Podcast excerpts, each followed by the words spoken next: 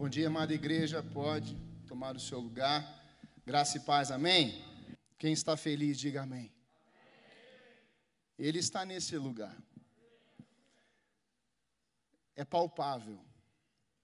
Talvez você ainda não experimentou, mas eu tenho certeza de algo. A minha oração é que todos saiam desse lugar tocando nas vestes de Jesus. Que nessa manhã os seus olhos sejam redirecionados para o trono da glória de Deus. Que nessa manhã a igreja de Jesus na terra revele o amor e a graça do nosso Senhor Jesus Cristo. Quantos querem sair daqui assim? Dê um glória a Deus aí.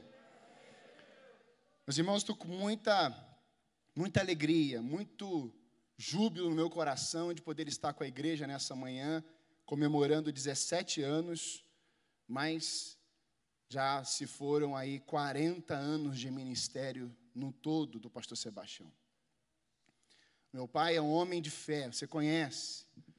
E poder falar essa manhã, nessa manhã para ele, para a família e para a família no coletivo é muito especial.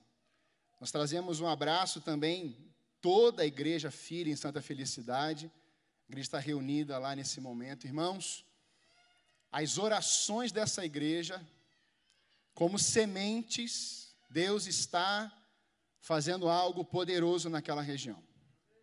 E se nós estamos lá, depois de Deus, é porque a igreja foi obediente. Nós fomos enviados. Nós fomos não colocados no lugar, mas houve um envio, houve uma semente, houve uma declaração nesses dias. A igreja pode glorificar o nome do Senhor, porque ela já ultrapassou o seu alvo financeiro naquela região, para a glória e honra do nosso Deus. Amém? Deus é bom, Deus é maravilhoso. Ele continua fazendo e realizando a sua obra. E meditando na palavra de Deus, Deus começou a ministrar no meu coração o que ele já fez. Grandes coisas fez o Senhor por nós. E nós podemos olhar para a palavra de Deus, podemos olhar para a igreja de Deus na terra, podemos olhar para tantas vidas na Sua própria palavra e vidas que estão recebendo nos dias de hoje a graça do Senhor e vemos Deus continuando a fazer a Sua obra nesses dias. Eu creio que Deus, nessa manhã, Ele vai revelar o que Ele já fez a você, o que Ele já fez na igreja, o que ele já fez no nosso meio, mas eu também creio que Deus continua fazendo obras ainda maiores por meio da sua igreja, da sua família. Quantos querem nessa manhã, entendendo de Deus, que Deus quer usar a sua vida no ano 2021 para proclamar e anunciar os feitos do Senhor? Aleluia, eu quero isso. Glória a Deus. Por isso eu queria que você abrisse a ler comigo em Salmos 126, salmo muito conhecido.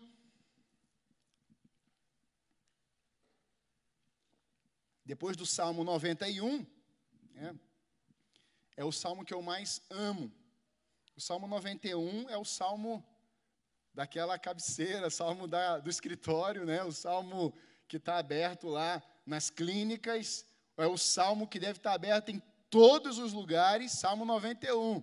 Eu amo o Salmo 91, salmo de oração, um salmo da proteção de Deus. Mas o Salmo 126, ele nos traz algumas coisas poderosas da parte do Senhor. E eu queria pensar com você, a minha versão é a NVT, vai aparecer aqui em cima para você. Quando o Senhor trouxe os exilados de volta a Sião, foi como um sonho. Nossa boca se encheu de riso e cantamos de alegria. As outras nações disseram: O Senhor fez coisas grandiosas por eles. Sim, o Senhor fez coisas grandiosas por nós. Que alegria! Restaura, Senhor, nossa situação, como os riachos revigoram o deserto. Os que semeiam com lágrimas colherão com gritos de alegria choram enquanto lançam as sementes, mas cantam quando voltam com a colheita. Amém? Coloque a mão no seu coração, por favor. e repita assim comigo: Amado Espírito Santo, eu abro o meu coração para receber a tua palavra. Eu decido sair daqui, nessa manhã, cheio, transbordante da tua verdade. Eu recebo a tua voz com poder e glória na minha vida, em nome de Jesus. Amém. Amém. Irmãos, minha esposa está comigo. Talvez vocês não conheçam a Débora, as meninas não puderam estar com a gente, mas a minha esposa está aqui. Eu, eu, eu apresento que muita gente não conhece. Meu amor, fique em pé rapidinho, só para o pessoal. É só para deixar ela com vergonha vermelha ou rosa. Né? Pode sentar. Eu faço isso em todos os lugares que ela vai comigo e tem sido uma intercessora, uma amiga, uma bênção na minha vida. Quando nós passamos pela palavra de Deus, nós começamos a entender que os feitos do Senhor são verdadeiros e transformadores. Nós começamos a ver um salmo escrito, um salmo declarado, aonde a expressão maior é grandes coisas ele fez. Grandes coisas ele fez por nós. E talvez na sua trajetória de vida, seja no ambiente cristão, na igreja ou dentro da verdade do Senhor Jesus, você já experimentou coisas grandiosas do Senhor. Mas talvez no mundo secular, no seu trabalho, você já experimentou também coisas grandiosas. Talvez você começou em um trabalho, em uma nova rotina, e teve que recomeçar ganhando um pouco o salário, talvez um salário mínimo. E assim, conforme os anos vão passando, Deus foi te abençoando, você foi crescendo naquele lugar, e lá na empresa você foi promovido, você chegou a cargos e a salários abençoados. Você pôde experimentar coisas grandiosas em ambientes, não somente dentro da casa de Deus, não somente na sua família, mas em outros lugares. Eu penso, irmãos, que Deus, quando Ele derrama da Sua palavra e faz com que a igreja, com que o seu povo viva coisas grandiosas, isso não é um assunto momentâneo, mas é um assunto eterno. A diferença de você viver algumas coisas grandes fora da vontade do Senhor, fora da palavra de Deus, é porque essas coisas vão passar. Mas tudo que Deus faz, como Deus age, isso vai perdurar eternamente. Pessoas vão ouvir sobre os feitos do Senhor na sua vida, em nome de Jesus. E eu penso que, ao meditar nesse texto, a frase saltou aos meus olhos: grandes coisas ele fez. Esse é o tema da palavra, um tema que celebra o Senhor por algo que ele realizou. E sabe, irmãos, a geração israelita, a geração de Israel, uma das gerações, ela vai conquistar a terra prometida. Você conhece a história. Em um determinado momento, lá em Juízes capítulo 2, nós começamos a perceber que depois da geração de Josué, uma geração vem depois, é a nova geração, e o texto vai dizer que eles não conheciam o Senhor. Eles não conheciam os feitos do Senhor. Eles não conheciam o que Deus realizou por meio de homens, o que Deus realizou na terra, o que Deus fez. Uma geração que não ouviu falar de Deus, uma geração que não conseguiu conhecer e uma geração que não proclamou a palavra do Senhor. Uma geração que se prostrou diante de ídolos, uma geração que veio a se corromper, porque ela não ouviu os feitos gloriosos do Senhor. Houve para mim uma grande marca dessa consequência, de não ouvirem, porque muitos daquela geração perderam a oportunidade de verbalizarem, de declararem que Deus continua sendo o mesmo Deus, que Deus havia derramado poder, que Deus havia levantado pessoas, mas isso não foi compartilhado porque perderam a oportunidade de testemunharem do seu poder. Doutor Tim Keller, num, num dos seus devocionais, ele disse assim: Conte para seus filhos e netos quem os criou. Depois diga para eles para que, que eles foram criados. Doutor Tim Keller é um homem de Deus, conhecido nas nações. Em um dos seus devocionais, ele começou a declarar o que ele fez, como ele estava fazendo com os seus filhos, com os netos e ensinando aos pais e os avós hoje. Eu penso, irmãos, que nós podemos começar desde quando a mamãe está lá com aquela barriguinha crescendo, né? Está vendo lá aquela os exames e começar a declarar já lá no ventre lá na barriga da esposa, lá na futura mamãe, quando ela vai pegar o bebê no colo, declarar isso. Conte para os seus filhos e netos quem os criou. Deus te criou, meu filho. Deus te criou, minha filha. Deus te criou, meu filho. Deus te criou, minha filha. E para que que ele te criou? Ele te criou para o louvor da sua glória. Nesses dias nós veremos as mães e os pais declarando nos ventres, declarando nas barrigas, declarando pelo poder da palavra de Deus você foi criado para a glória de Deus. Deus é o criador da sua vida. Deus é o norte da sua vida. Deus ele te abençoou em Cristo Jesus. E isso, irmãos, começa a entrar. Pessoas vão sair. Pessoas vão vivenciar projetos de Deus, de tanto ouvirem isso na barriga das suas mães. Eu penso, irmãos, que nós podemos chamar isso de catecismo. Você conhece o catecismo? O que é o catecismo? É uma repetição. Você repete, repete, repete, repete até dominar. Entra, vem para o sangue. E aquilo começa a ter reações. Eu penso nesses dias, irmãos, que diante de, tantas, de tantos ensinamentos desse próprio doutor, um dos seus netos estava olhando pela janela da cozinha. Olha que interessante. Ele está olhando pela janela da cozinha e percebendo, e a sua mãe ou a sua avó diz: Meu filho, para onde que você está olhando? Você está bem? Ele disse assim: Mãe, eu estou tão bem. Eu estou contemplando o que Deus já fez. Sabe, irmãos, nesses dias, nós podemos vivenciar isso pelo poder da palavra do Senhor. Uma criança que ainda não tinha vindo ao mundo, mas que estava ouvindo grandes coisas ele fez, por louvor da sua glória, e agora aquele jovem está olhando uma paisagem de tudo aquilo que a sua mãe, o seu pai, os seus avós estavam colocando nos seus ouvidos, no seu coração, repetindo, repetindo. Salmo 45 diz assim: Senhor meu Deus, Tu nos fizestes muitas maravilhas, e teus planos para nós são tantos que não pode ser contado.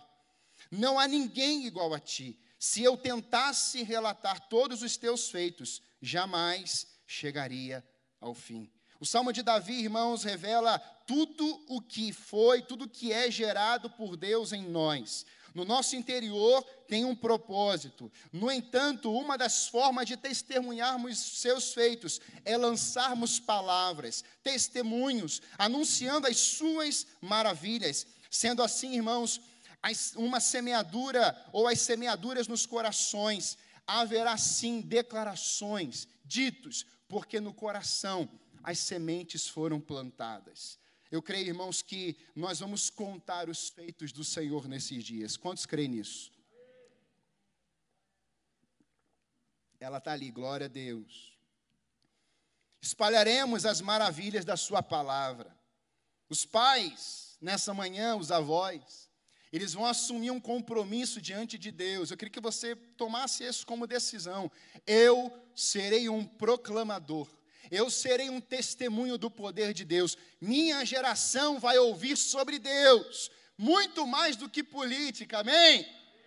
Ela vai ouvir sobre a glória de Deus descendo sobre a terra. A minha geração vai ouvir o poder do meu Deus, do meu Senhor, as curas e milagres, salvação, rendição, os moveres nos templos. Deus continua realizando obras ainda maiores nos nossos dias e nós seremos os proclamadores, os anunciadores das boas novas do Senhor, aquele que era, que é e que há de vir. Ele continua realizando a sua obra obra em nosso meio. Há uma igreja nesses dias que continuará falando: Ele fez, Ele faz e Ele ainda fará para o louvor da Sua glória. Aleluia! Aleluia! Aleluia! Contaremos os grandes feitos do Senhor. Primeiro tópico. Grandes coisas ele fez. Deus que é o nosso Criador. Nós vamos contar isso. Tudo que por ele foi criado. Isaías 43, 21. Povo que formei para mim, para que proclamasse a minha salvação. Isaías está dizendo, o Isaías, nosso amigo Isaías, ele está falando para o futuro. Do capítulo 1 ao 5, ele fala apontando o dedo. Do capítulo 6, ele agora está apontando para si. Ai de mim, ai de mim. E ele começa a apontar para Jesus. É o profeta que mais fala do Senhor Deus e do Senhor Jesus na terra.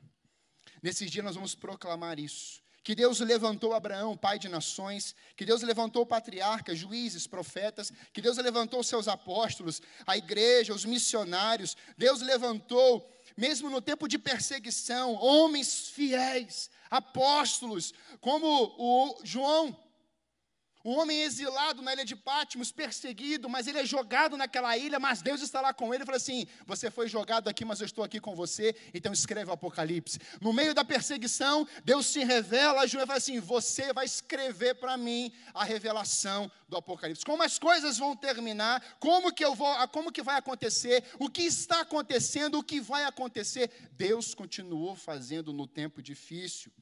Mas irmãos, nada se compara Nada se compara com o que está escrito em João capítulo 1. No princípio era aquele que é a palavra. Ele estava com Deus e ele era Deus. Ele estava com Deus no princípio. Todas as coisas foram feitas por intermédio dele. Sem ele, nada do que existia teria sido feito. Nele estava a vida e esta era a luz dos homens. Aquele que é a palavra tornou-se carne e viveu entre nós. Vimos a sua glória, glória como a do unigênito vindo do Pai, cheio de graça e de verdade. Nada se compara de Gênesis Apocalipse com a descida descida de Jesus, o Rei dos Reis, Senhor dos Senhores, aonde Ele é Deus e em forma de homem, tomou forma como servo, e Ele veio lavar os pés dos discípulos, Ele veio se humilhar, Ele veio salvar, Ele veio se prostrar, Ele veio curar, Ele veio resgatar e restaurar, a Ele toda a honra e toda a glória. Esse é o feito do Deus Pai, enviando o Filho para salvar a sua vida e a minha vida. Feitos do nosso Deus por isso nós podemos dizer isso. Grandes coisas ele fez. O Deus que fez no meio da igreja. Irmãos, os primeiros 100 anos da igreja não tinha internet, né, pastor Calixto? Pastor Calixto é daquela época. Não que tenha nascido lá, mas ele recebeu a unção, aquela unção que estava em Paulo, veio sobre alguns Paulos aí especificamente em campos, mas somos missionários na nossa terra, no nosso povo. Irmãos, a igreja não tinha internet, a igreja não tinha templo, a igreja não tinha recurso, como o Miguel aqui colocou. Ela não tinha seminários teológicos, todo o mundo antigo foi alcançado em 100 anos pelo testemunho do Evangelho. Ele continua fazendo. E o que é que moveu esse povo a proclamar, irmãos? Olha esse irmão que proclamou o evangelho, João Cristó, Crisóstomo. Olha que nome bonito. Crisóstomo. Pregador chamado Boca de Ouro. Você vai ouvir sobre Agostinho. São homens que Deus foi levantando no nosso tempo. Não estão relatados na palavra de Deus, mas porque viram os feitos do Senhor, agarraram isso. Nós temos João Calvino, Lutero, George Whitefield, John Wesley, Spurgeon, Finney, Jonathan Edwards. E a história vai realizando impactos de avivamentos e grandes moveres de Deus na história. Você conhece os livros, eu já li vários. E eu estou relendo alguns, e isso está queimando novamente no meu coração. É impressionante você ler os feitos de Deus na vida dos homens e falar assim: eu quero viver isso. E nós podemos viver isso, você que está em casa. Deus quer levar a sua vida a níveis maiores. Talvez o medo, talvez ainda exista aquele assunto de nove meses atrás. As coisas não estão funcionando. Eu quero te dizer que elas estão funcionando no mundo espiritual muito bem. Ele continuou no governo. Isaías disse que o mundo cabe na palma da sua mão. As lágrimas são como nações. Ele continua, ele faz, ele fez. Ouviremos falar, irmãos amados, não somente desse povo, que agora você lê nos livros, mas nesses poucos dias atrás, igrejas se reuniram em Curitiba, começaram o movimento de oração e de clamor e de adoração, e um estádio foi lotado duas vezes, porque no centro daquele estádio estava o nome de Jesus de Nazaré. Ele lotou as praças, ele lotou nos ambientes as multidões, ele atraiu as multidões, ele continua atraindo multidões nossos dias hoje para a glória do seu nome, aleluia!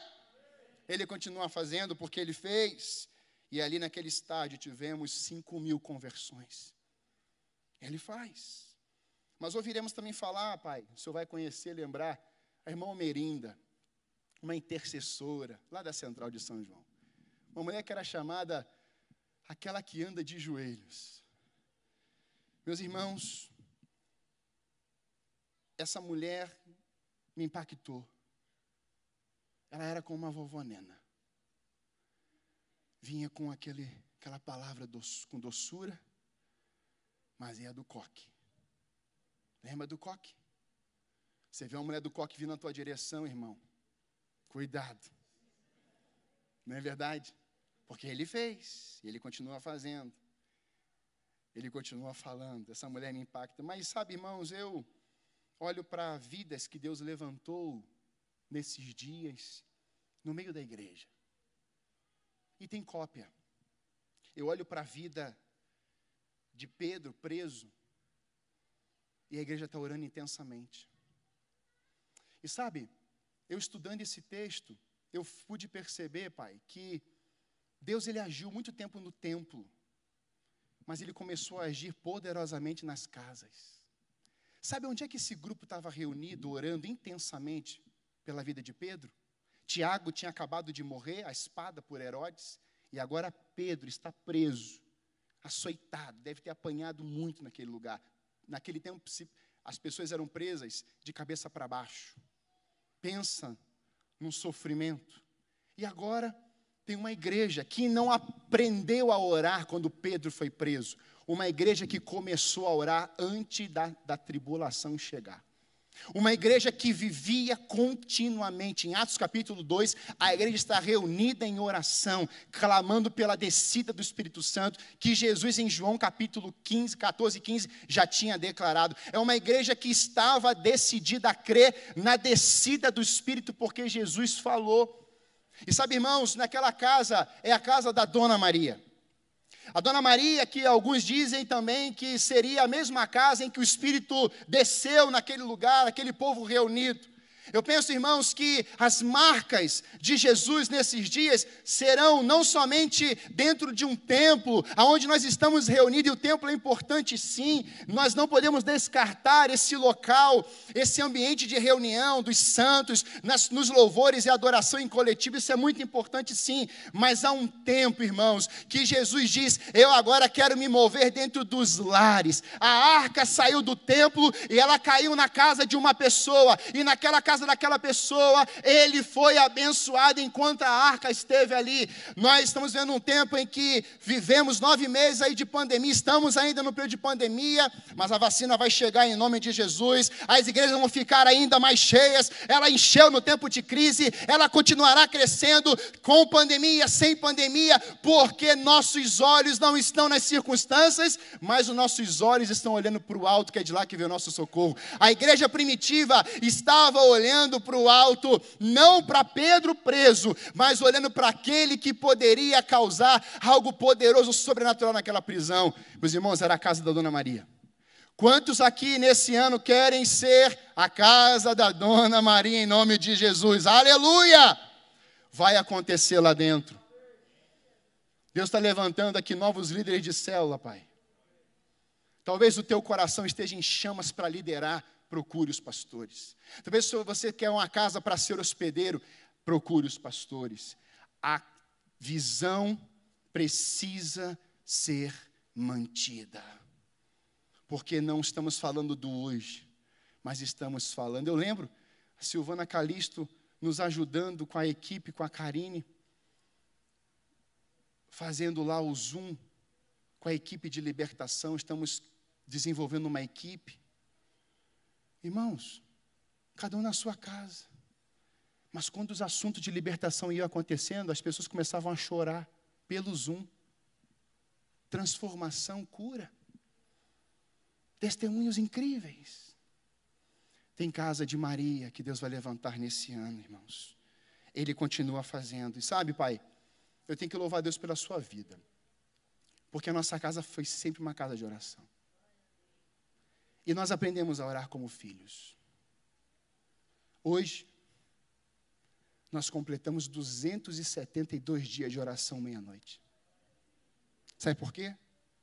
Porque o Espírito Santo nos ensina que nós devemos ser casa de Maria. Quantas respostas chegaram a outros lugares? Porque Deus está olhando para os seus adoradores os seus intercessores. A Bíblia diz que ele procura adoradores. Ele procurou intercessores, não achou ninguém. Mas nessa igreja, você tem sido ensinado, ensinada durante anos de que você precisa ir para o teu secreto. Ele continua fazendo e derramando as suas bênçãos lá. Ele continua recompensando aqueles que vão abrir a porta, se ajoelhar e prostrar diante de Deus. Quantas noites eu vi minha família prostrada diante de Deus. Hoje, nossas filhas estão prostradas diante de Deus, porque falamos os feitos de Deus e falamos os feitos de Deus na nossa família. Amém? Em segundo lugar, irmão, se ele fez, repita comigo, grandes coisas, ele faz. Olha o verso 4. Senhor, restaura-nos, assim como enches o leito dos ribeiros no deserto. Restaura-nos assim. Eles estão voltando de um exílio, sonhando, 70 anos presos. Pensa uma geração que nasceu no exílio, estão retornando agora. Estão retornando agora com sonhos. A pandemia, ela vai passar daqui a pouco. Mas no meio da pandemia, Deus colocou sonhos no coração da igreja. No meio da mais severa tribulação, podemos dizer assim, nos nossos dias, nunca aconteceu isso na nação brasileira, nunca aconteceu isso nas nações, é a primeira vez, desse jeito, de uma coisa tão assim impactante, tantas dores, tantas mortes, tantas situações dramáticas familiares perdendo pai e mãe em menos de três meses por causa do Covid. Nós vemos pessoas chorando, pessoas que estão sofrendo nesses dias, e nós choramos com os que choram, mas nos alegramos com aqueles que também se alegram. Nós vimos respostas de Deus, irmãos. Nós oramos como igreja do Senhor por uma idosa de 86 anos com Covid. Irmãos, essa mulher gravou um vídeo, tirou uma foto, junto com a sua mãe e mandaram, pastor, minha mãe está em casa, ela está melhor que antes. Nós orávamos por uma senhora de 76 anos. Quem já ouviu falar na dona Lígia aqui, que eu sempre falei? Lembra da dona Lígia? É a mãe da Roxana, é membro aqui. A irmã, a dona Lito, profetizando, a dona Lígia é católica apostólica romana. E ela começou a dizer: Eu creio na cura. Irmãos, nós ficamos um ano na casa dessa mulher, com célula. A gente começava, a gente chegava na casa, quando a gente ia orar para começar a célula, o cachorro latia a célula inteira. Mas não era um cachorro, parecia um cavalo. Um negócio desse tamanho. Irmãos, ela não sai mais da igreja. Ela pegou Covid. Seu filho pegou Covid.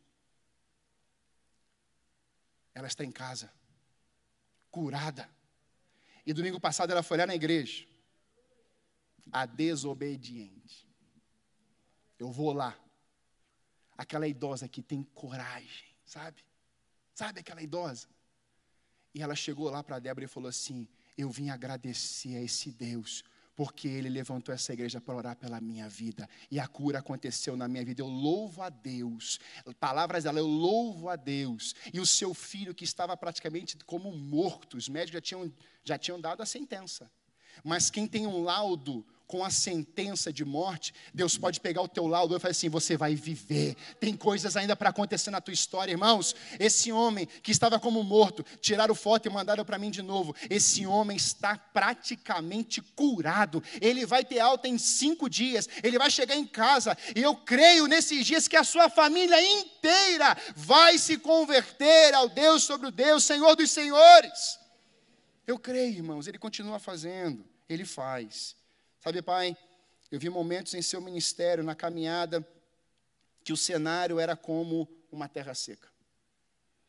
Parecia um vale cheio de ossos sequíssimos. Não havia previsão de chuva, aos olhos humanos não havia expectativa de mudança. Mas nesses cenários, Pai, vimos a mão de Deus sobre a tua vida. Deus lhe entregou palavras.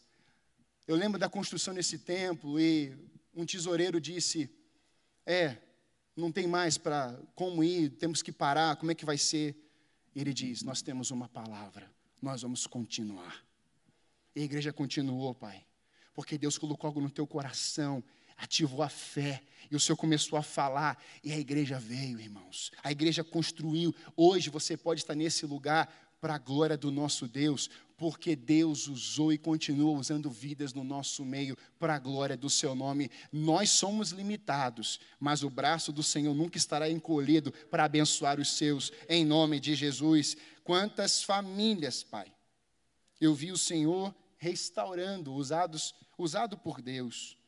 Eu vi inúmeras casas sendo cuidadas pelo Senhor, casamentos praticamente desfeitos, e Deus usando o Senhor para restaurar casamentos. Mas eu vi uma cena esses dias, nós estávamos no banco juntos, e eu acho que ele nem viu o que eu vi.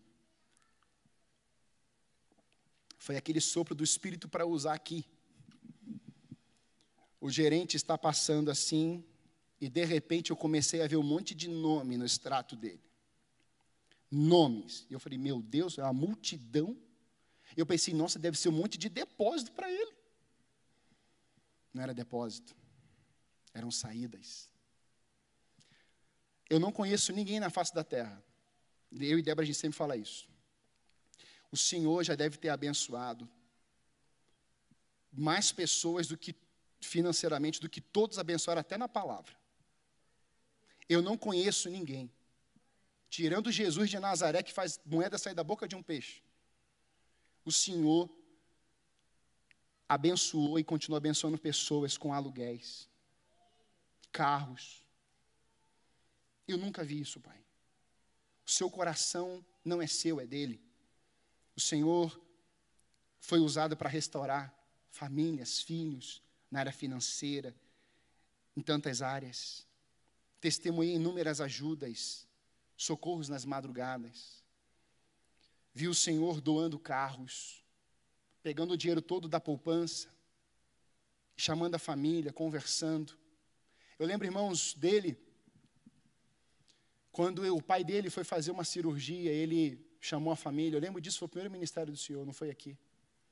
Ele chamou a família e falou assim: Olha, era o primeiro terreno. Lembra disso, pai? Claro que lembro. Primeiro terreno comprado. Nós só morávamos de casa de aluguel. E aí eu lembro que ele chamou, estava feitas as sapatas da casa. Eu lembro disso, eu era piá. Acho que eu devia ter uns 10 anos. E eu chego assim, ele chama a família e fala assim: Olha, esse aqui seria a nossa primeira casa. Mas o papai precisa vender para pagar a cirurgia do vovô. Tá bom, pai? Vendeu, pagou a cirurgia do vovô. E Deus deu uma casa para ele ele tem um apartamento quitado. Os seus filhos, todos têm casa. Todos. Meus irmãos, às vezes eu olho para a vida desse homem e falo assim: Senhor, ele tem asa. Está escondido em algum lugar. Porque ele não economiza. Quando Deus fala, faz. Ele nem questiona. Ele entrega. Isso sempre me impactou, Pai. São 17 anos ouvindo isso na sua vida nessa igreja. Podemos dizer que as lágrimas valeram a pena. O verso 5 diz: Muitas lágrimas foram derramadas. Lágrimas, se puder colocar para mim o verso 5. Olha o que diz esse verso.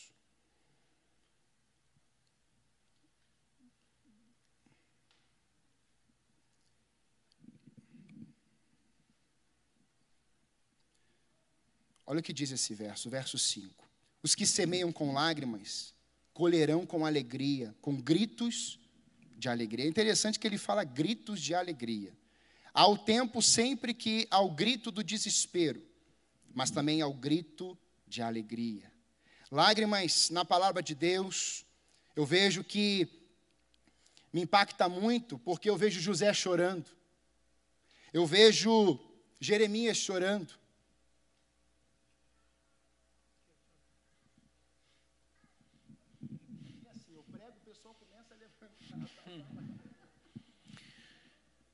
Amados, é. É para o louvor da glória de Deus, tá, pastor? Não é para. Realmente é para o louvor de Deus. As pessoas me veem aqui, me veem no ministério. Eu tenho 42 anos de pastor, só de missões 30. E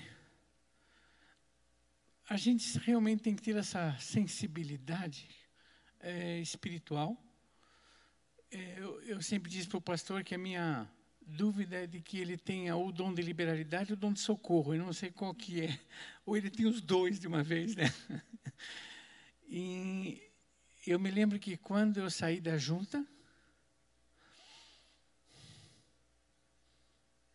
eu cheguei no seu gabinete e eu disse: Eu não estou mais na junta de missões sem sustento, sem nada. E ele disse uma frase para mim: Você não pode parar de fazer o que Deus colocou nas tuas mãos. Continue, essa igreja vai assumir o teu ministério. Então, desculpe eu interferir, mas você está falando, às vezes fala é filho, né? Acho que filho está falando, né? É suspeito. Desculpa, né? Mas, gente, é por favor da glória de Deus. Pastor, não perca essa sensibilidade. Porque às vezes são desafios de fé muito grandes. Mas é impressionante como Deus honra. E à medida que isso acontece, o Senhor vê a glória. Esse que é o gostoso. Que Deus continue a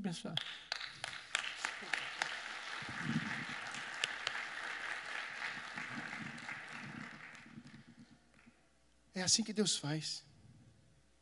Outra vez a gente estava pegando, ele estava aqui no dia, foi o filho dele adotivo, Samuel. Deu um grito no meio do templo ali. Lembra disso, pastor Calista? O Samuel estava falando sobre paternidade. Ele veio, ele mesmo veio, abraçou o menino, o menino deu testemunho aqui. Outro do culto foi a, uma irmã que eu nem conhecia. Foi curada de, estava falando sobre cura, foi curada de seis cânceres. Quando aquela mulher pegou o microfone, irmãos, e nós falamos assim: eu acho que Deus quer curar pessoas. Meus irmãos, a igreja toda veio para frente. Eu não vou falar isso agora aqui, né? Se você quer ser chamado por Deus, que vai dar um reboliço. Mas, irmãos, Ele faz. Obrigado, pastor Calixto. O Senhor é uma bênção na nossa vida. Sempre foi com a sua família toda. Nós vemos Jeremias chorando, Joel chorando. Nós vemos Jesus chorando. Lágrimas na palavra de Deus, em muitos momentos, não estão relacionadas à fraqueza, mas à entrega, quebrantamento, compaixão e honra ao chamado, Pai. Compaixão é sofrer com. O preço pago em decidir sofrer com foram lágrimas como sementes que frutificaram, como as lágrimas de todos esses que citei aqui e as suas. Mas nada se compara com as lágrimas de Jesus. Jesus despertou o seu coração um dia. Foi Jesus que colocou a chama no seu coração. Foi Jesus que declarou uma palavra: A minha graça te basta. A minha graça ressuscita você. A minha graça vem para te abençoar. A minha graça levantou você. Eu vejo entrega, lágrimas. O Senhor regou nessa obra. Quantas noites, quantos cálculos, quantas decisões. O Senhor regou esse lugar com lágrimas e sangue. Lembra no dia que a mãe liga e fala assim: Filho, acho que ela vai lembrar disso. Teu pai caiu na obra. Falei: Meu Deus do céu. Tá vivo? Tá. Amém. E aí eu chego, ele todo arrebentado. Irmãos, ele deu um tombo, mas machucou o rosto. Machucou, ficou. Aí ele falou, ainda, ainda levantou, né? ficou sangue meu aqui nessa obra. Você acha que ele ficou em casa domingo seguinte? Ele veio para o culto. Todo arrebentado, assim, pai, né? a igreja tem que estar tá junto, a gente está junto, nós estamos juntos nessa obra. Nós vimos as marcas dentro desse lugar, pai. A, a igreja conhece. Vimos a entrega, a entrega do seu coração envolvendo a fé e a ação. O Senhor sempre colocou fé, mas agiu. Nunca duvidou do poder de Deus. Às vezes os cálculos em alguns momentos podiam ser como Mateus, o contador. Ó, oh, não vai dar, está difícil, mas o Senhor vinha com a planilha do céu.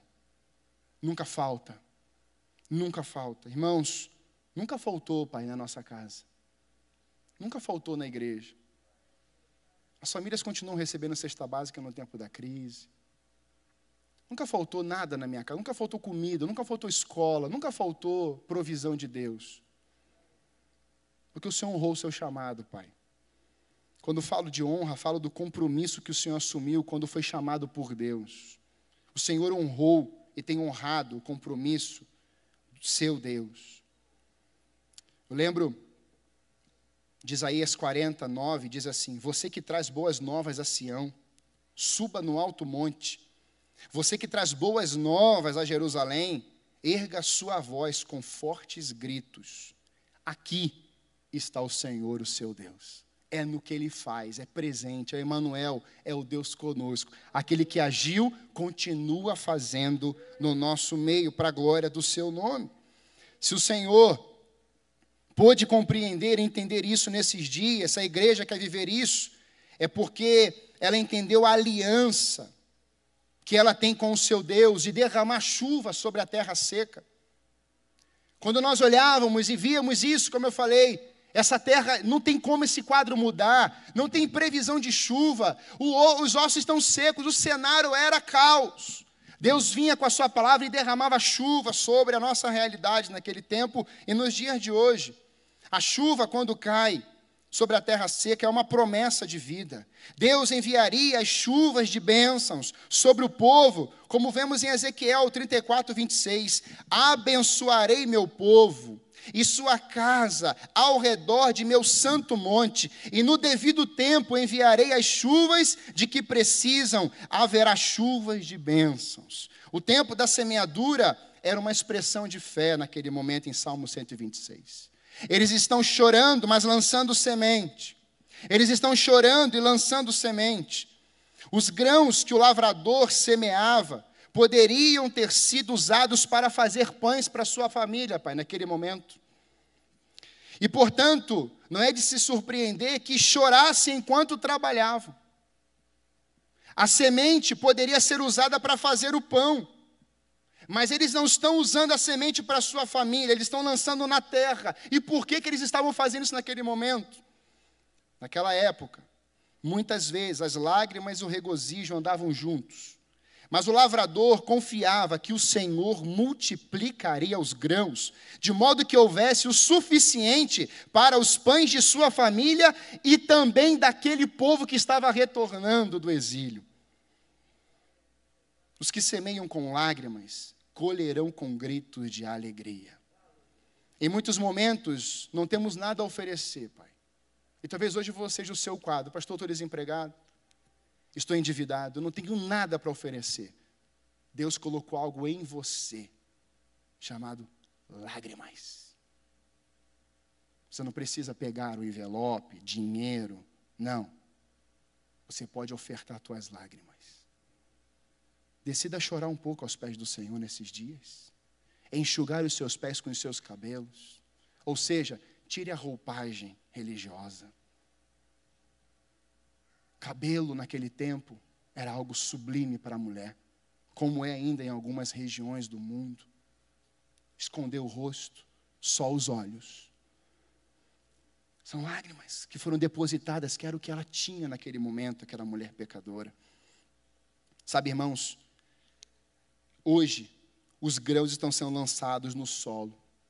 Talvez você esteja lançando com lágrimas, mas saiba que quem semeia com lágrimas vai ver e verá o tempo da colheita com gritos de alegria. Eu quero declarar sobre essa igreja, sobre a tua casa, sobre a tua família. Se você está semeando com lágrimas, no lugar certo, no secreto, nos pés do Senhor, prepare-se. Os gritos de alegria estarão dentro de ti, para que o nome do Senhor seja honrado e glorificado, mesmo no tempo de vale, mesmo no tempo da sequidão. Ele é Deus do céu, da terra e do mar. Ele continua realizando obras poderosas no meio do vale de ossos secos. A sua palavra é proclamada, a sua palavra é vivida, o testemunho é compartilhado. Mortos ressuscitaram, carne começou a se juntar, ligamentos começaram a se juntar. Deus continuou fazendo naquele vale. Deus derramou chuva sobre a terra seca. Deus fez, Deus faz. Aleluia! Aleluia! Em último lugar, se ele fez, ele faz. E ele fará. Olha o verso 6 comigo.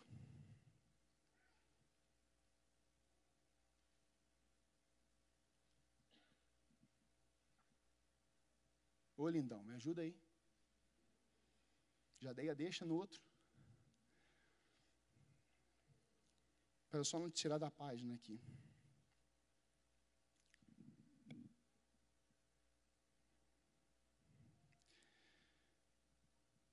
Choram enquanto lançam sementes, mas cantam quando voltam com a colheita. Sabe, irmãos, grandes coisas ele fará, porque aquele que promete, cumpre. Se ele prometeu, ele vai fazer. Aquele que sai chorando enquanto lança semente, voltará. Voltará com cantos de alegria, trazendo os seus feixes. E sabe, pai, eu pude perceber algumas coisas na sua vida que o Senhor sempre apontou para a volta de Jesus. Uma das pregações ou inúmeras pregações que ele sempre declara é: prepare-se, igreja, Jesus está voltando. E temos ouvido muito isso em muitos pregadores nas nações. E eu fiquei pensando em Deus e eu falei assim: Senhor, como é bom saber que o Senhor vai voltar um dia. Como é bom saber que a tua promessa ela sempre foi cumprida, porque o Senhor não tem como se negar.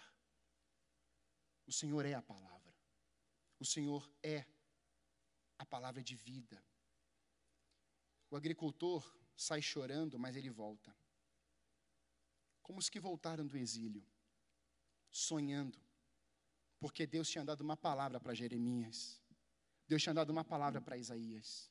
Esse povo vai, mas esse povo vai retornar. Do mesmo jeito, que Deus fez, Deus faz, Deus ele diz: eu continuarei a fazer.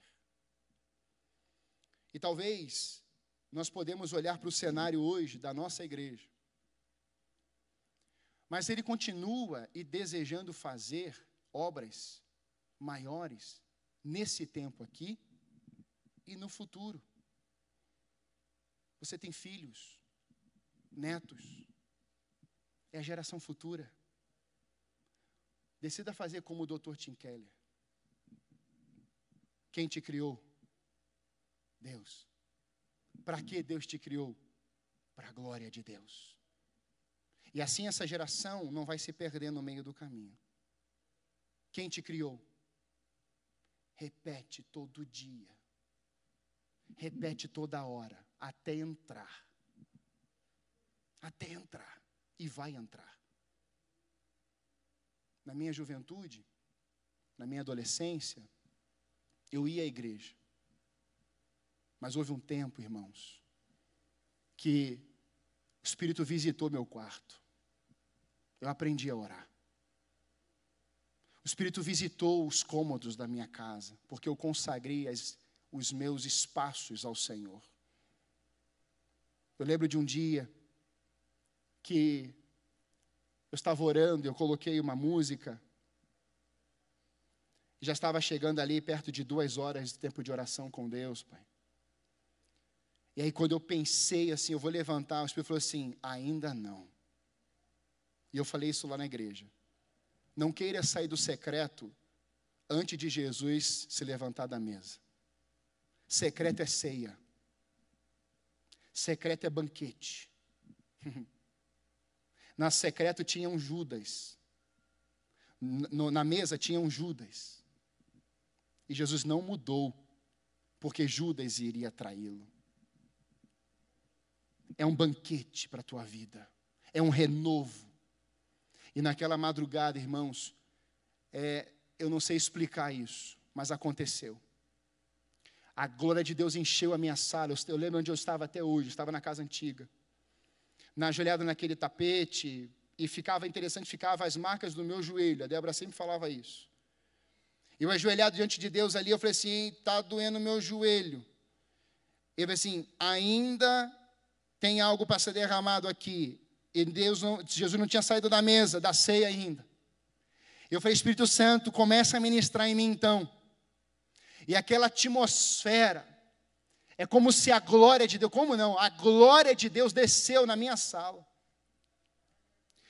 Eu não consegui mais saber onde é que eu estava. Eu não consegui mais saber falar.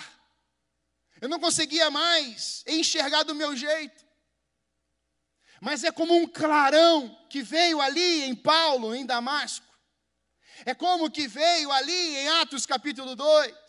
É como que veio em Atos capítulo 9, em Atos capítulo 16, em Atos capítulo 27, em Atos capítulo 28. E Deus continua fazendo e quer fazer nos atos do Espírito hoje na igreja.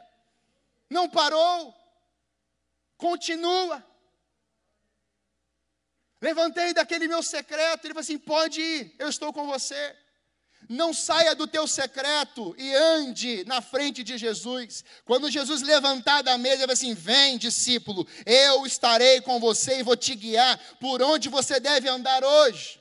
E quando Jesus saía na alta madrugada para um lugar deserto, quando ele saía do seu secreto, as coisas aconteciam porque ele tinha intimidade com seu Pai. A rota de Jesus era guiada pelo céu. Assim como o céu está acima de todas as coisas, e os nossos olhos precisam estar fixados no alto, nem de um lado e nem do outro e nem atrás, mas olhando para o alto, que é de lá que vem o nosso socorro. Os pensamentos do Senhor são mais elevados do que os nossos, a vontade dele é boa, perfeita e agradável, e ele continua a desejar se mover em nosso meio, porque ele quer continuar fazendo.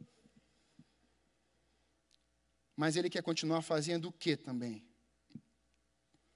1 Coríntios 2,9: Todavia, como está escrito, olho nenhum viu, ouvido nenhum ouviu, mente nenhuma imaginou o que Deus preparou para aqueles que o amam. A terra vai passar, mas haverá um dia, como em Atos capítulo 1, que ele foi assunto aos céus e as pessoas ficaram olhando para ele e algum chega alguém e fala assim: por que vocês estão olhando para o alto? Por quê? Ou seja, ele vai voltar.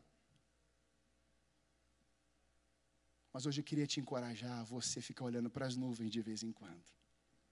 Que ele pode aparecer repetidamente. E é uma mostra, é uma palavra que nossos olhos precisam estar focados no alto. Amém, irmãos? Quando eu olho para essa realidade, tem coisas que Ele vai fazer que nenhum olho, nenhum ouvido, nenhuma mente pôde perceber, apalpar. É aquilo que Ele vai fazer no futuro para a igreja dele, em nome de Jesus. Então vi novo céu e nova terra, pois o primeiro céu e a primeira terra haviam passado, e o mar já não mais existia. Também a cidade santa, a nova Jerusalém, que descia dos céus da parte de Deus, adornada como uma linda noiva para o seu esposo amado. e ouvi uma forte voz que procedia do trono e declarava: Eis que o tabernáculo de Deus, Jesus, agora está entre os homens, com os quais ele habitará eles serão o seu povo, e o próprio Deus viverá com eles, e será o seu Deus. Ele enxugará dos olhos toda lágrima, não haverá mais morte, nem pranto, nem lamento e nem dor, porquanto a antiga ordem está encerrado, e aquele que está sentado no trono afirmou: Eis que faço nova todas as coisas. Ele fez ele faz e Ele fará. Quem recebe isso nessa manhã? As lágrimas investidas no altar, não haverá mais tempo de chorar no céu. Alguém disse, mas no céu só vamos cantar Santo, Santo, Santo. É melhor do que cantar ai, ai, ai. Porque a glória de Deus ela pode se revelar na tua casa hoje. Ela pode se revelar na tua vida hoje. Porque Deus continua com o desejo de fazer no meio do seu povo. Quantos aqui já experimentaram um vale de ossos secos? Já viram a sua vida como um vale? Já viram a sua vida, vida sem umas, um, um, uma, uma, uma gota de água? Deus não trabalha com gotas. Deus trabalha com mananciais. Deus trabalha com fonte. Talvez nesses dias, Deus está dizendo algo para essa igreja nessa manhã. Eu quero declarar sobre essa igreja. A igreja não é uma máquina. A igreja não produz coisas. Não foi chamada para isso. A igreja precisa entender que dentro ela tem uma fonte. Máquina produz, uma atrás da outra. E vai tudo igualzinho, não é assim? Cada um aqui tem uma história. Cada um aqui tem uma realidade. Deus não trabalha com produções, Deus trabalha com transformações. Deus olha para você e fala assim: Eu quero usar a tua vida, eu quero colocar minha fonte dentro de você. E não é você que vai produzir, é você que vai proclamar. É a voz do que clama, é a voz do que clama. Ele clama, ele só quer usar a tua voz nesses dias. Por isso, proclame Fale os feitos do Senhor. Como você vai sair desse culto hoje? O que você vai falar desse culto hoje? O que você tem dito nas mesas, a ceia, o banquete na sua casa? Meu pai nunca falou mal da igreja nas mesas. Pelo contrário, quando começava o assunto, ele encerramos o assunto. Nunca vi o Senhor criticar a noiva. Nunca ouvi dos teus lábios uma palavra de destruição para a igreja. E como nós louvamos a Deus pela vida dessa igreja como família. Nessa igreja eu casei. Nessa igreja eu consagrei minhas filhas no altar. Nessa igreja eu fui ordenado. Nessa igreja eu fui enviado. Então você, igreja, diante de Deus, também é uma igreja abençoadora. É uma igreja que honra pessoas. É uma igreja que passou por 17 anos de coisas tão tremendas, mas eu quero profetizar outros 17 anos de tempos de colheitas. O tema do ano é frutificação. Irmãos, esse ano a igreja vai frutificar. Coisas tremendas. E sabe, eu não sei as proporções disso. Eu não sei como vai ser, mas a gente não precisa saber como vai ser. A gente precisa saber que Ele fez, que Ele faz e que Ele quer fazer. Se você quer colocar seu coração diante de Deus nessa manhã, para aquilo que ainda Ele quer fazer na tua vida, que você ficasse em pé. Eu quero. Eu quero que o meu coração seja consagrado a Deus para tudo que Ele vai fazer na minha vida. Em nome de Jesus. Eu quero, antes de orar, Pai, agradecer minha casa, minha família. Você viu que eu me controlei o máximo para não chorar, né? Que eu orei muito. para Deus me dar um equilíbrio nos meus olhos. Mas, Pastor Sebastião, não sabe que eu vou falar isso aqui? O que, que ele vai falar? Bateu a curiosidade, né? Mas, pai, o Senhor é um pastor formador de líderes. Eu quero dizer para o Senhor que tem muita gente que está nos bancos, nas cadeiras, que já chegaram aqui. E Deus vai falar assim: aqui, ó. Deus vai começar a direcionar. E eu quero declarar sobre a tua vida, Pai. O Senhor vai encerrar como o apóstolo Paulo, não preso. Quem sabe, né? Quem sabe. Mas talvez não. Mas eu quero declarar, Pai, que o Senhor vai combater o bom combate. O Senhor vai acabar a carreira, o Senhor vai guardar a coisa mais importante que é a fé. A fé está blindada no teu coração. E se depender de mim, Pai, da minha casa, nós vamos carregar teus braços até Jesus puxar ele. Não tem problema. Você tem uma família que é uma família que ora pelo Senhor. E o Senhor tem um rebanho que só o rebanho sabe aonde eles estavam, aonde as suas famílias estavam.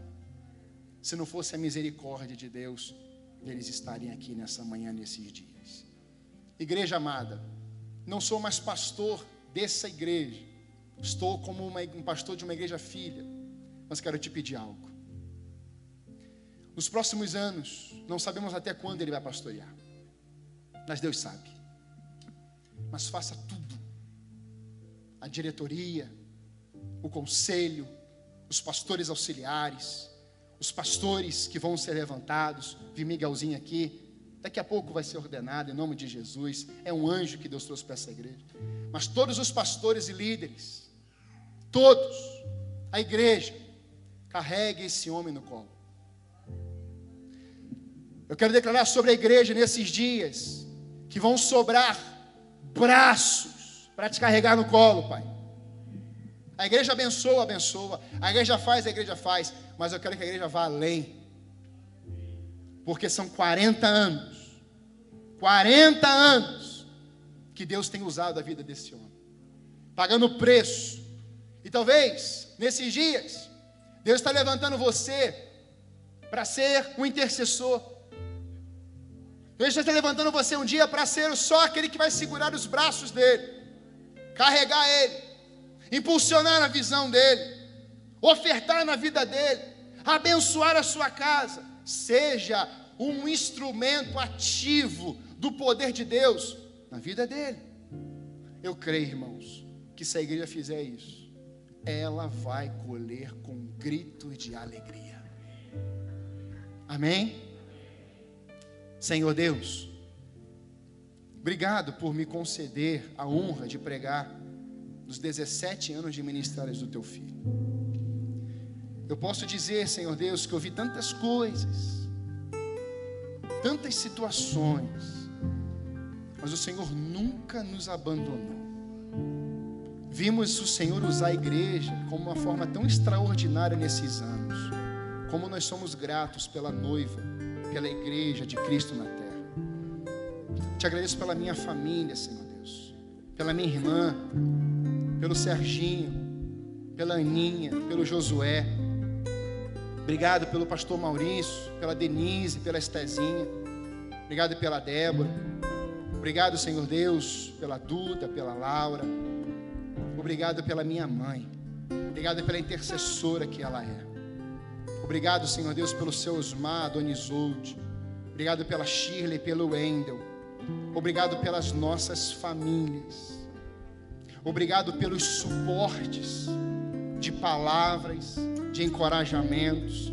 Obrigado pelos amigos. Obrigado pela igreja. Obrigado porque o Senhor sempre cuidou de nós. E Pai, nós queremos abençoar a vida do teu filho. Senhor, que o teu renovo venha sobre ele nessa manhã. Que a paz, que excede todo entendimento, inunde o seu ser. Que como o pastor Calixto falou aqui, Senhor Deus, que ele nunca perca isso. Enquanto vivo, será o transbordar do Espírito dentro dele. E assim, centenas e centenas de famílias chegarão a esse lugar, ouvirão a tua palavra e verão os grandes feitos do Senhor nessa geração. Queremos abençoar a geração futura.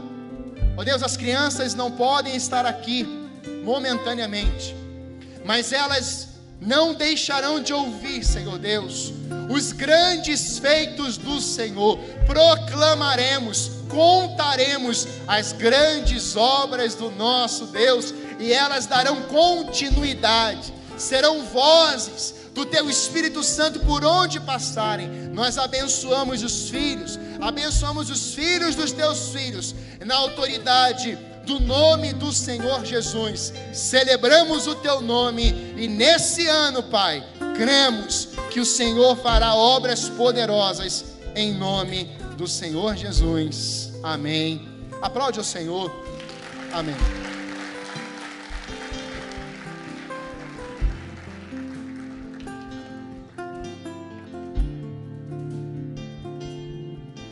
cantar Deus não está morto.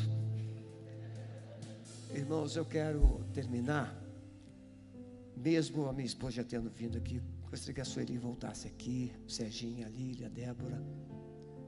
Os netos, as netinhas não vieram hoje. O Josué tem um ano e dez meses.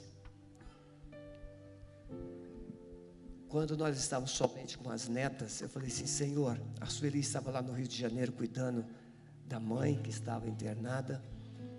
Eu estava sozinho em casa. Ela ficou lá 50 dias. E numa dessas madrugadas eu falei assim: Senhor, temos quatro netas lindas, mas se o Senhor se agrada, manda um menino para colocar ordem na casa.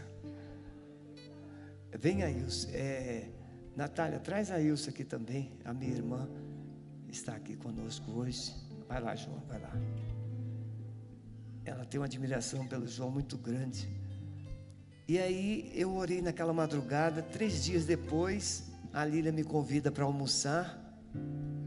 E diz: Pai, eu fiz o exame hoje, eu estou grávida. E aí veio Josué. Não existe preferência, existe identificação, relacionamento, não? E o Josué é um chiclete. Ele é um chiclete. Uma alegria. E Deus completou. Então, quando nós, quando a Bíblia diz assim: o que adianta o homem ganhar o mundo todo? e perder. O que é que nós vamos levar para a eternidade? Nome? Ah, o pastor foi presidente, foi diretor, ele foi, ele foi, ele foi. Olha o verbo, foi. A única coisa que um pastor leva para a eternidade são pessoas. começando pela sua família. Eu posso me dar o luxo de glorificar a Deus, que eu poderei levar a minha família e apresentá-la ao Senhor. Essa é a maior honra de um pastor. É levar a sua família para a eternidade. A esposa, tem esposa de pastores que estão indo para o inferno.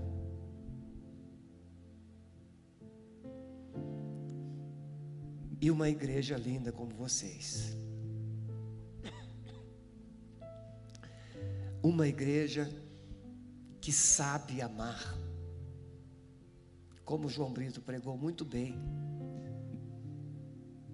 As lágrimas fertilizam as sementes.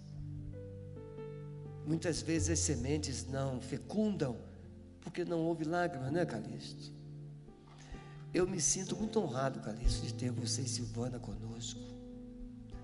Não foi eu que te abençoei, foi você que nos abençoou, vocês nos abençoaram. E ele lembrou bem. Eu nem consultei diretoria, nem área financeira. Eu disse: o que você recebia lá, vai receber aqui. E Deus honrou. Não diminuiu. Hoje ele está aposentado.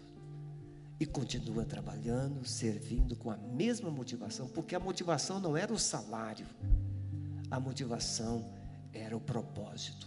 Então eu quero dar uma palavra de gratidão, muito simples. Muito obrigado, igreja. É, eu tenho uma administração né, na diretoria, os funcionários, as minhas secretárias são como filhas, né, Aninha? Eu faço cural, eu trago para elas. Elas gostam de cural. A gente faz uma coisinha gostosa, a gente traz. Nós passamos às vezes mais tempo, né, meu amor, aqui do que lá em casa. Então, nossos funcionários, os haitianos, são cinco, né, Aninha? Cinco. Eu brinco com eles o tempo todo. Se eu não mexer com eles, é porque eu morri. Família, igreja é família. Os pastores, só o Jefferson que está aqui, o Miguel que está acelerando, né, Miguel? Tá bonito, Miguel, está muito bonito. Parecendo até com o João Brito hoje. Então nós temos pastores, amigos, companheiros.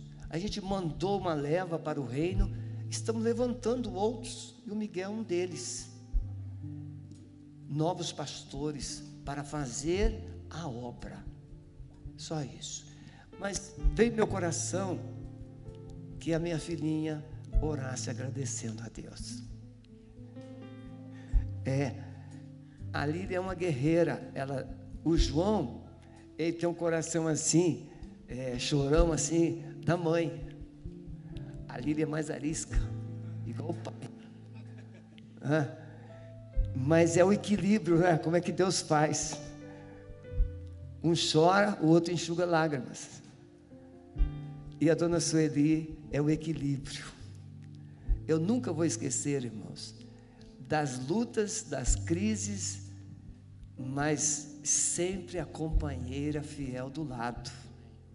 Momentos difíceis, desafios financeiros na caminhada da igreja. Ela disse: Meu amor, fica tranquilo, Deus nunca falhou. Essa sempre foi né, a palavra dela, companheira, amiga.